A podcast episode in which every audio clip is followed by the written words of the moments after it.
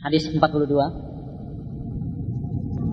An Anas radhiyallahu anhu qala sami'tu Rasulullah sallallahu alaihi wasallam yaqul qala Allah Ta'ala. Dari Anas bin Malik, saya mendengar Nabi sallallahu alaihi wasallam bersabda, qala Allah Ta'ala. Allah Subhanahu wa taala berfirman. Berarti disebut hadis apa ini? Hadis qudsi. Ya, dan sudah berlalu penjelasannya tentang hadis qudsi, apa itu hadis qudsi dan apa perbedaannya hadis qudsi dengan Al-Qur'an. Ini sudah kita bahas. Ya bani Adam, wahai anak Adam. Panggillah Allah Subhanahu wa taala anak Adam, berarti mencakup semua manusia. Ya bani Adam, panggil bapaknya, karena kita semuanya adalah anak turunan Adam. Baik.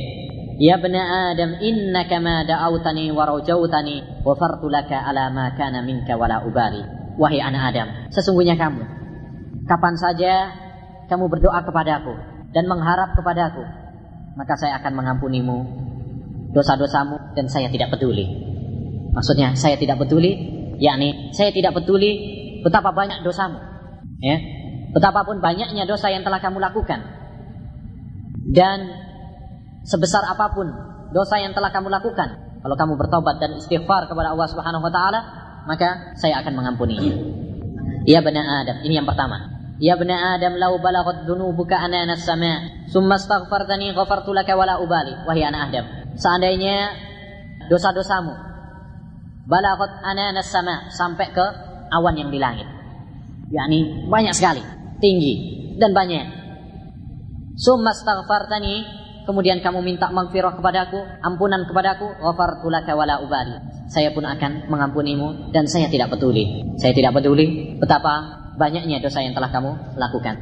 Ya bani Adam, innaka law ataitani bi qurabil ardi khataya, thumma lakitani la tusyriku bi syai'a, la ataituka bi qurabiha maghfirah. Wahai anak Adam, seandainya kamu datang kepadaku dengan dosa-dosa sebanyak bumi, banyak bumi, yakni seluas bumi, summa lakitani, kemudian kamu berjumpa kepadaku, yakni meninggal dunia tatkala menghadap kepada Allah Subhanahu wa taala, la tusyriku bi syai'a, kamu tidak menyekutukan kepadaku, tidak berbuat syirik kepadaku, la ataituka bi qurabiha maghfirah, maka saya pun akan mendatangkan kepadamu maghfirah yang seluas bumi juga.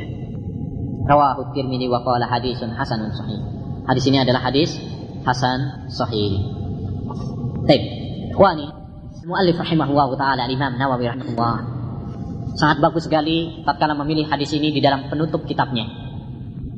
Kalau beliau menjadikan hadis innamal a'malu binniyat dalam pembuka kitabnya agar seseorang memperbaiki niatnya tatkala akan melakukan suatu amalan, maka bagus sekali tatkala beliau menjadikan hadis ini sebagai penutup kitabnya. Kenapa? Karena manusia tidak lepas dari apa? Dosa dan kesalahan. Manusia setelah melakukan ibadah tidak lepas dari apa? Kekurangan, tidak lepas dari kesalahan. Demikian juga beliau tatkala sudah selesai menyampaikan kitab ini, beliau mengakhiri kitab ini dengan bab maghfirah, istighfar kepada Allah Subhanahu wa taala. Seakan-akan beliau mengajak kepada kita, setelah kita mempelajari hadis ini, hadis arba'in ini, ya, kemungkinan dan sangat kemungkinan besar di sana banyak kekurangan dan banyak kesalahan. Baik kekurangan kita di dalam mempelajari hadis-hadis Nabi Muhammad shallallahu alaihi wasallam, ya. Baik kita kurang di dalam mengamalkan isi hadis tersebut, ya. Atau kurang juga kita di dalam adab tatkala mempelajari hadis hadis yang ada di dalam kitab ini. Banyak sekali kekurangan-kekurangannya, ya. Oleh karena itu, Al-Imam Nawawi rahimahullah dalam hadis ini terdapat isyarat mengajak kepada kita untuk mari kita sama-sama istighfar kepada Allah Subhanahu wa taala atas segala kekurangan dan kesalahan kita. Hadis ini, ya, menjelaskan kepada kita tentang tiga sebab maghfirah. Ya, dalam hadis ini disebutkan oleh Nabi sallallahu alaihi wasallam tentang tiga sebab, ya, untuk meraih maghfirah Allah Subhanahu wa taala, ampunan dari Allah Subhanahu wa taala. Sebab yang pertama, atau penyebab pertama untuk mendapatkan maghfirah dari Allah Subhanahu wa taala adalah doa dan mengharap, ya. Diambil dari hadis innaka ma da'awtani wa raujata wa rajautani. Ya, doa dan mengharap. Naam, doa adalah salah satu sebab untuk meraih ampunan Allah Subhanahu wa taala. Karena seorang yang berdoa, Allah Subhanahu wa taala akan mengabulkannya. Allah berfirman, wa qala rabbukum ud'uni astajib lakum. Ya, dan Nabi sallallahu alaihi wasallam bersabda, ad-du'a huwal ibadah. Doa itu adalah ibadah. Ya, dan Allah Subhanahu wa taala berfirman tadi, wa qala rabbukum ud'uni astajib lakum. Doalah kepadaku, niscaya saya akan mengabulkan doa kalian. Ya, doa sangat utama bagi kita. Ya, tetapi doa memiliki adab dan memiliki penghalang. Doa merupakan sebab untuk mendapatkan maghfirah Allah Subhanahu wa taala, ya. Dan Allah Subhanahu wa taala berjanji, barang siapa yang berdoa pasti akan dikabulkan. Kalau ada yang pertamanya, banyak orang yang berdoa tapi tidak dikabulkan.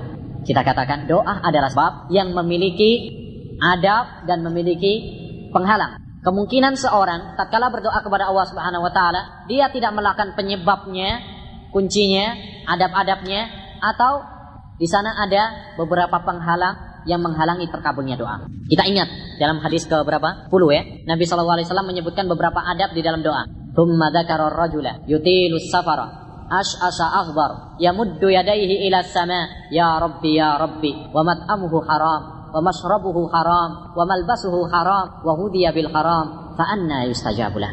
Dalam hadis ini Nabi menyebutkan beberapa adab. Yang pertama, salah satu penyebab yaitu melakukan safar, perjalanan yang panjang, yang lama. Ini adalah sebab terkabulnya doa. Yang kedua, ash'asa akhbar, yaitu seorang yang begitu membutuhkan, merasa tawadhu, merasa betul-betul butuh terhadap Allah Subhanahu wa taala. Yamuddu yadayhi ilas sama. Kemudian adab yang ketiga adalah apa? Mengangkat tangannya. Kemudian yaqulu ya rabbi ya rabbi. Adab yang keempat mengatakan apa? Ya rabbi ya rabbi, rabbana rabbighfirli, dan sebagainya. Kemudian Nabi sallallahu alaihi wasallam menyebutkan juga penghalang. Disebutkan satu, yaitu apa? Makan makanan yang haram, atau minum minuman yang haram, memakai pakaian dari pakaian yang haram, imma haram zatnya atau haram usahanya. Ya, dia makan makanan yang haram, zatnya bisa jadi, yaitu seperti misalkan makan babi atau bangkai. Antara penghalang juga, ya. Yang ketiga adalah tergesa-gesa. Lakin Nabi sallallahu alaihi wasallam melarang untuk tergesa-gesa. Seorang berdoa, gimana saya sudah berdoa tapi kok enggak dikabulkan? Gimana Allah Subhanahu wa taala ini? Saya sudah berkali-kali doa tapi kok enggak dikabulkan? Enggak boleh seperti ini. Kurang adab kepada Allah Subhanahu wa taala, ya. Atau juga seorang berdoa kepada Allah Subhanahu wa taala tapi tidak yakin. Ya, ini juga termasuk penghalang. Coba-coba. Ya, saya berdoa ya barangkali Allah, siapa tahu nanti Allah mengabulkan. Enggak boleh, harus yakin. Ya. Tatkala seorang itu berdoa, hendaknya dia yakin bahwasanya Allah Subhanahu wa taala akan mengabulkannya. Jangan ragu-ragu. Eh, enggak boleh seorang berdoa kemudian apa? Ragu-ragu. Nah, dan perlu diketahui, ikhwani, bahwasanya seorang berdoa tidak ada ruginya.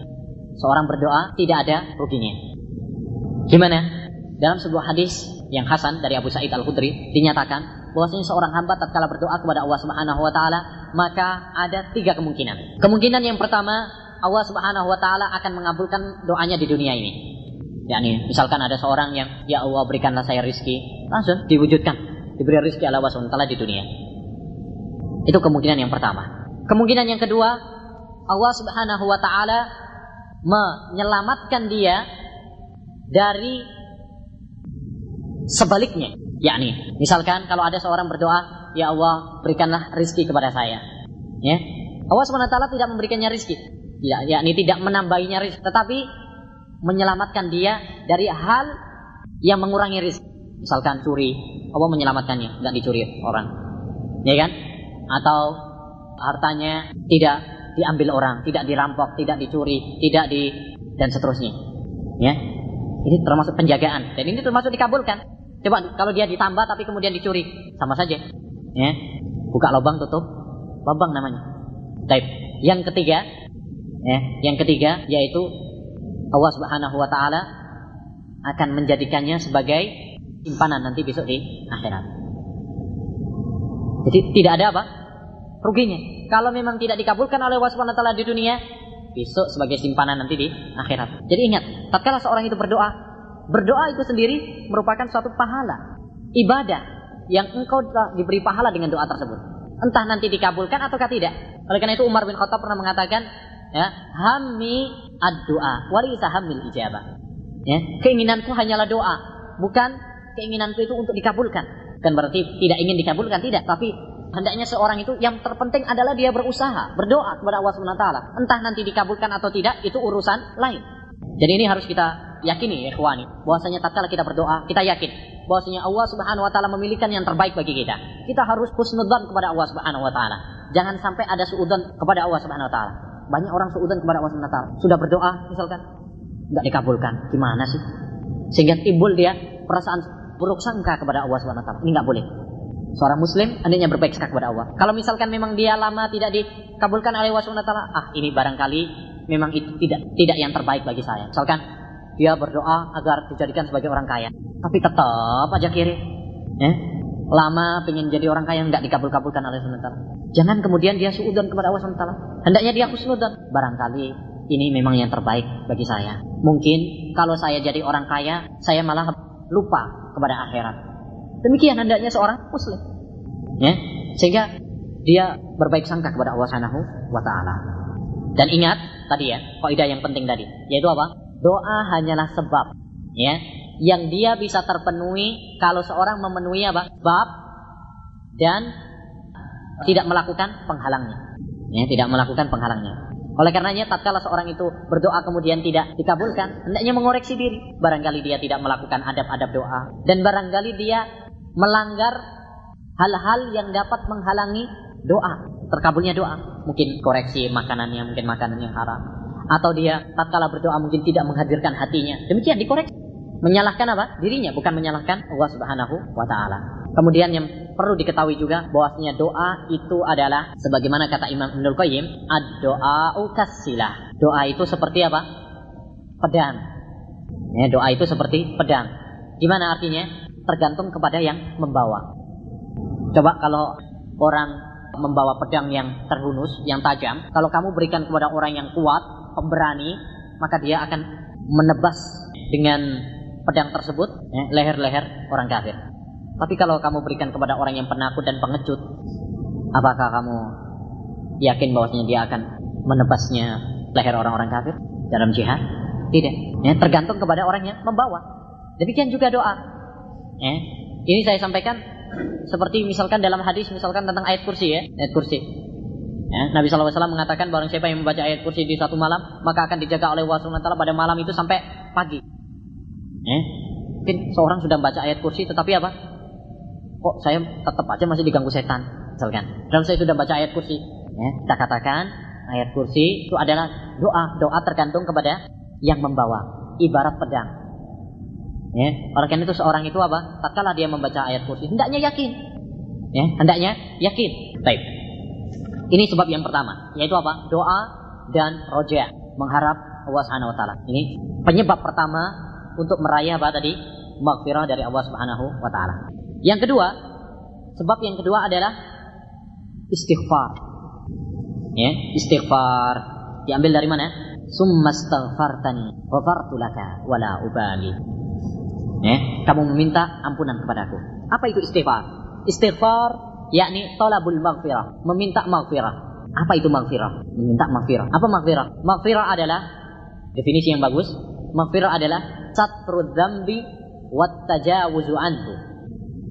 Menutupi dosa di dunia dan mengampuninya besok di akhirat. Dua ini harus. Itu namanya maghfirah. Satrud dzambi, ditutupi oleh Allah Subhanahu wa taala dosa kita tatkala di dunia ini, tidak dibongkar kepada manusia. Ya. Wa at-tajawuzu anhu, dan Allah Subhanahu wa taala mengampuninya nanti di akhirat. Tidak mengadabnya, menyiksanya. Ini namanya maghfirah. Ini dua poin harus. Kadang seorang mungkin diampuni oleh Allah Subhanahu wa taala nanti di akhirat tetapi dibongkar di di dunia. Ada yang sebaliknya, ditutupi di di dunianya tetapi besok di akhirat tidak diampuni. Jadi ya, jadi kita meminta maghfirah kepada Allah Subhanahu wa taala yakni agar Allah Subhanahu wa taala menutupi aib kita, dosa yang telah kita lakukan di dunia ini. Baik, kalau ada yang berkata, "Ya, kalau memang sudah kadung, apa kadung itu? Terlanjur." Misalkan ya, seorang ya memang dulu sejak kecilnya atau masa dulunya, masa mudanya memang sudah dikenal di masyarakatnya berandal. Mafia misalkan sudah dikenal sama masyarakatnya. Ya. Apa artinya kita minta maghfirah kepada Allah Subhanahu wa taala? Toh kita sudah apa? Dikenal sama masyarakat. Kita katakan, kalau kamu betul-betul bertaubat kepada Allah Subhanahu wa taala, minta ampun kepada Allah, maghfirah kepada Allah, ya, Allah Maha Mampu. Allah bisa melupakan manusia dari kesalahan yang telah kamu lakukan. Ya kan? Yakni kalau kamu betul-betul sekarang sudah menjadi baik, orang tidak akan menyinggung yang masa yang dulu. Ya, yang dulu ya itu kata orang, yang lalu biarlah berlalu. Ya, itu tidak disinggung-singgung lagi oleh manusia. Nah, ini. Baik. Jadi itu yang pertama, yaitu Allah Subhanahu wa taala menutupi aib kita di dunia ini, tidak membongkarnya kepada teman-teman kita, kepada masyarakat kita, ya. Ini. Oleh karena itu dalam hadis Allah Subhanahu wa taala tatkala menghisab seorang mukmin, Allah berfirman, ya, qad satartuha fid dunya wa ana aghfiru lakal yaum. Saya dulu kamu di dunia saya menutupi, tidak menampakkan kepada manusia. Sekarang saya mengampunimu di akhirat ini. Allahu akbar. Oleh karena itu dari sini dapat kita ketahui kesalahan sebagian orang yang tatkala dia melakukan dosa malah dia bangga, malah dia ceritakan kepada temannya. Ya, ini adalah satu yang sangat tidak berakhlak. Nabi Shallallahu Alaihi Wasallam mengatakan, kullu ummati mu'afa illal mujahirun. Semua umatku adalah diampuni kecuali seorang yang pamer dosanya. Kok bisa pamer dosanya? Ya, banyak seorang. Wah, kemarin saya habis tiga botol. Kemarin saya melakukan begini dan begini di tempat itu. Waliyahzubillah. Ya, seperti ini adalah apa? Bangga dengan kemaksiatan, bangga dengan dosa. Naudzubillah. Ya, tidak boleh. Hendaknya seorang muslim menutupi dosanya. Ya, menutupi dosanya. Karena itu termasuk rahmat yang telah Allah Subhanahu wa taala berikan kepada dia. Allah telah menutupinya, jangan kamu bongkar. Nah begitu. Baik, itu istighfar. Dan istighfar, ya ikhwani, memiliki banyak faedah. Ya, saya nggak terlalu panjang. Banyak faedahnya. Terkumpul di dalam surat Nuh. Allah Subhanahu wa taala berfirman, "Faqultu astaghfiru rabbakum innahu kana ghaffara, yursilis samaa'a 'alaikum midrara wa yumditkum bi amwali wa banina wa yaj'al lakum jannati wa yaj'al lakum anhar." Nuh mengatakan kepada kaumnya, saya katakan kepada kalian, mintalah ampunan kepada Allah Subhanahu wa taala. Sungguhnya Allah Subhanahu wa taala Maha menerima ampunan. Ya, Maha memberi ampunan. Perhatikan faedahnya. Yursilis samaa'a 'alaikum midrara. Niscaya Allah Subhanahu wa taala akan menurunkan hujan yang lebat kepada kalian. Faedah pertama, faedah sifat, yaitu apa? Menyebabkan turunnya hujan. Turunnya hujan bagus atau tidak? Bagus. Banyak manfaatnya. Baik. Wa yumditkum bi amwalin wa banin. Dan Allah subhanahu wa taala akan memberikan kepada kalian harta. Kedua, wa banin, dan anak-anak. Ketiga, wa yaj'al lakum jannatin wa yaj'al lakum anhara, dan menjadikan bagi kalian suburnya tamanan sawah-sawah kalian, wa yaj'al lakum anhara, dan menjadikan bagi kalian sungai-sungai. Berapa? Berapa faedah ini? Lima faedah. Ya. Semua ini adalah faedah dari istighfar. Oleh karena itu dalam Tafsir Al-Qurtubi dikatakan bahwasanya ada seorang datang kepada Hasan al-Basri. Dia mengatakan, wahai Hasan, ada seorang ya, mengeluh tentang keringnya tanah yang ada di kampungnya. Kata Hasan, istighfar, banyaklah istighfar kepada Allah Subhanahu wa taala. Datang orang ketiga mengeluhkan tentang apa? Anak. Saya sudah beberapa tahun tapi kok belum dikasih anak. Kata Hasan al-Basri, banyaklah istighfar kepada Allah Subhanahu wa taala. Ada lagi yang mengeluhkan tentang sawahnya. Ya, sawahnya. Kalau panen gagal terus. Ya, kata Hasan, banyaklah istighfar kepada Allah Subhanahu wa taala. Lalu ada seorang muridnya berkata, "Wahai Hasan, wahai Imam, wahai Ustaz, banyak orang datang kepada kamu mengeluhkan keluhan yang berbeda-beda, tapi kok jawabannya sama?" Kata Hasan, "Saya tidak mengatakan dari diri saya pribadi, tetapi itu dari Allah Subhanahu wa taala. Bacalah firman Allah, faqultu astaghfiru rabbakum innahu kana ghaffara ila akhir." Ya, jadi ini adalah faedah-faedah istighfar. Baik. Penyebab yang ketiga untuk meraih ampunan Allah Subhanahu wa taala adalah at-tauhid. Tauhid dan tidak berbuat syirik. Diambil dari tsumma laqitani la tusyriku bi syai'a. Kemudian kamu berjumpa kepadaku dengan tidak menyekutukan kepadaku sedikit pun, sesuatu pun, tidak berbuat syirik kepada Allah Subhanahu wa taala. Nah, karena berbuat syirik adalah satu kedoliman yang tidak diampuni oleh Allah Subhanahu wa taala. Innallaha la yaghfiru an yushraka bihi wa yaghfiru ma duna dzalika liman yasha. Sesungguhnya Allah Subhanahu wa taala tidak mengampuni dosa syirik dan mengampuni dosa selainnya bagi orang-orang yang dikehendaki oleh Allah Subhanahu wa taala. Dosa selain syirik sebesar apapun ada kemungkinan untuk diampuni oleh Allah Subhanahu wa taala. Tapi kalau dosa syirik, eh Allah mengabarkan tidak dikabul, tidak diampuni oleh Allah Subhanahu wa taala. Karena itu semoga Allah Subhanahu wa taala merahmati Syekhul Islam Taimiyah. Tatkala berkata dalam kitabnya Al-Istiqamah, ya, kata beliau, seorang yang memiliki tauhid tetapi dia melakukan dosa-dosa besar lebih baik daripada seorang yang tidak punya dosa tetapi dia berbuat syirik.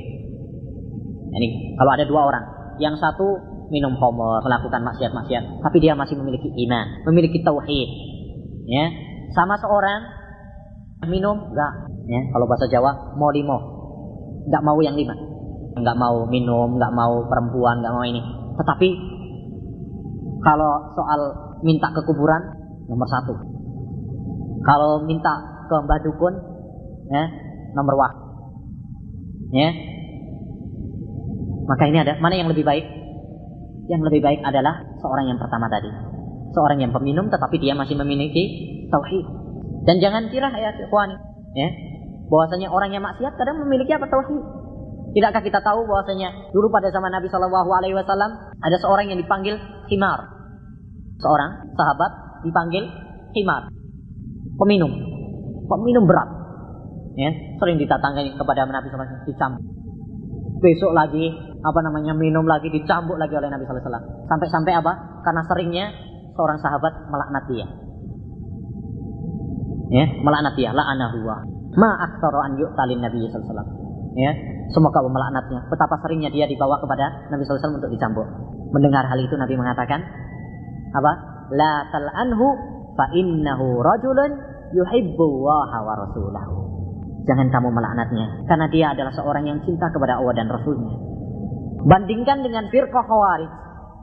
Ya, kelompok Khawarij yang dikabarkan oleh Nabi sallallahu alaihi wasallam, yaqra'unal Qur'an, ya, tahqiruna salatakum ala salatihim wa qira'atahum ala qira'atihim, yaqra'unal Qur'an la yujawizu hanajirahum, ya. Kata Nabi sallallahu alaihi wasallam mengabarkan mereka orang-orang Khawarij, ya, salatnya kalah dengan kalian. Eh, apa namanya? Mengalahkan ibadah kalian, yakni ibadahnya sahabat loh, ya. Masih kalah dengan ibadahnya Khawarij. Karena mereka adalah orang yang rajin ibadah, rajin salat, rajin membaca Al-Quran. Sampai-sampai para sahabat yang kita kenal sebagai seorang yang ahli ibadah, banyak berpuasa dan banyak menegakkan sholat malam, kalah dengan ibadahnya kaum Khawarij. Sekalipun demikian kata Nabi sallallahu alaihi wasallam, mereka membaca Al-Quran tapi tidak sampai kepada tenggorokan mereka. Kemudian Nabi sallallahu alaihi wasallam mengatakan, yaqtuluna ahlal Islam wa yada'una ahlal awthan. Mereka membantai orang-orang Islam dan meninggalkan orang-orang penyembah patung. Itu orang-orang Khawarij. Jadi Nabi sallallahu alaihi wasallam, perhatikan dalam hadis yang pertama, memuji seorang yang melakukan maksiat tetapi masih memiliki iman, ya, dan mentahdir keras terhadap seorang yang memiliki bid'ah yang besar seperti Khawarij. Oleh karena itu tauhid sangat penting sekali ikhwan. Dan itu adalah merupakan sebab untuk menggapai kebahagiaan di dunia dan di akhirat. Seorang yang berbuat syirik kepada Allah Subhanahu wa taala akan merasakan kesempitan di dalam dadanya. Berbeda dengan seorang yang memiliki tauhid. Seorang yang memiliki tauhid, keimanan di dalam hatinya, ya, sekalipun kamu siksa, sekalipun kamu paksa, maka dia akan rela untuk, ya, mengorbankan jiwa dan raganya demi tauhid. Lihatlah para sahabat Nabi sallallahu alaihi wasallam. Lihatlah orang-orang yang saleh sebelum kita dalam cerita-cerita mereka, ya, dalam kisah-kisah yang diceritakan oleh Allah Subhanahu wa taala di Ashabul Ukhdud atau ceritakan oleh Nabi sallallahu alaihi wasallam, maka akan nampak kepada kita bagaimana keimanan apabila telah mengakar di dalam hati, ya, harta, nyawa akan mereka korban, apa, korbankan, ya. Semoga Allah merahmati Al-Imam Ibrahim ibnu Adham tatkala mengatakan, "Lau ya'lamul muluku wa abna'ul muluku ma fi qulubina lajaladuna bisyuf."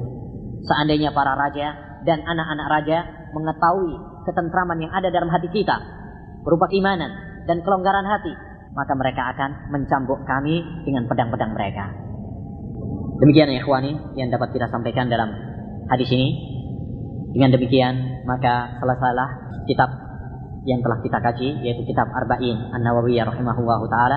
Semoga Allah Subhanahu wa ta'ala menjadikan apa yang telah kita pelajari dalam kitab ini, ya, ilmu yang berbarokah, ilmu yang bermanfaat bagi diri kita pribadi dan kepada orang lain, ya. Dan kita akan bertemu lagi insyaallah ta'ala setelah Idul Fitri, yaitu pada bulan Syawal insyaallah, dengan kitab terusannya ini. Tinggal delapan hadis, yaitu terusannya Al-Imam Ibn Rajab Al-Hambali.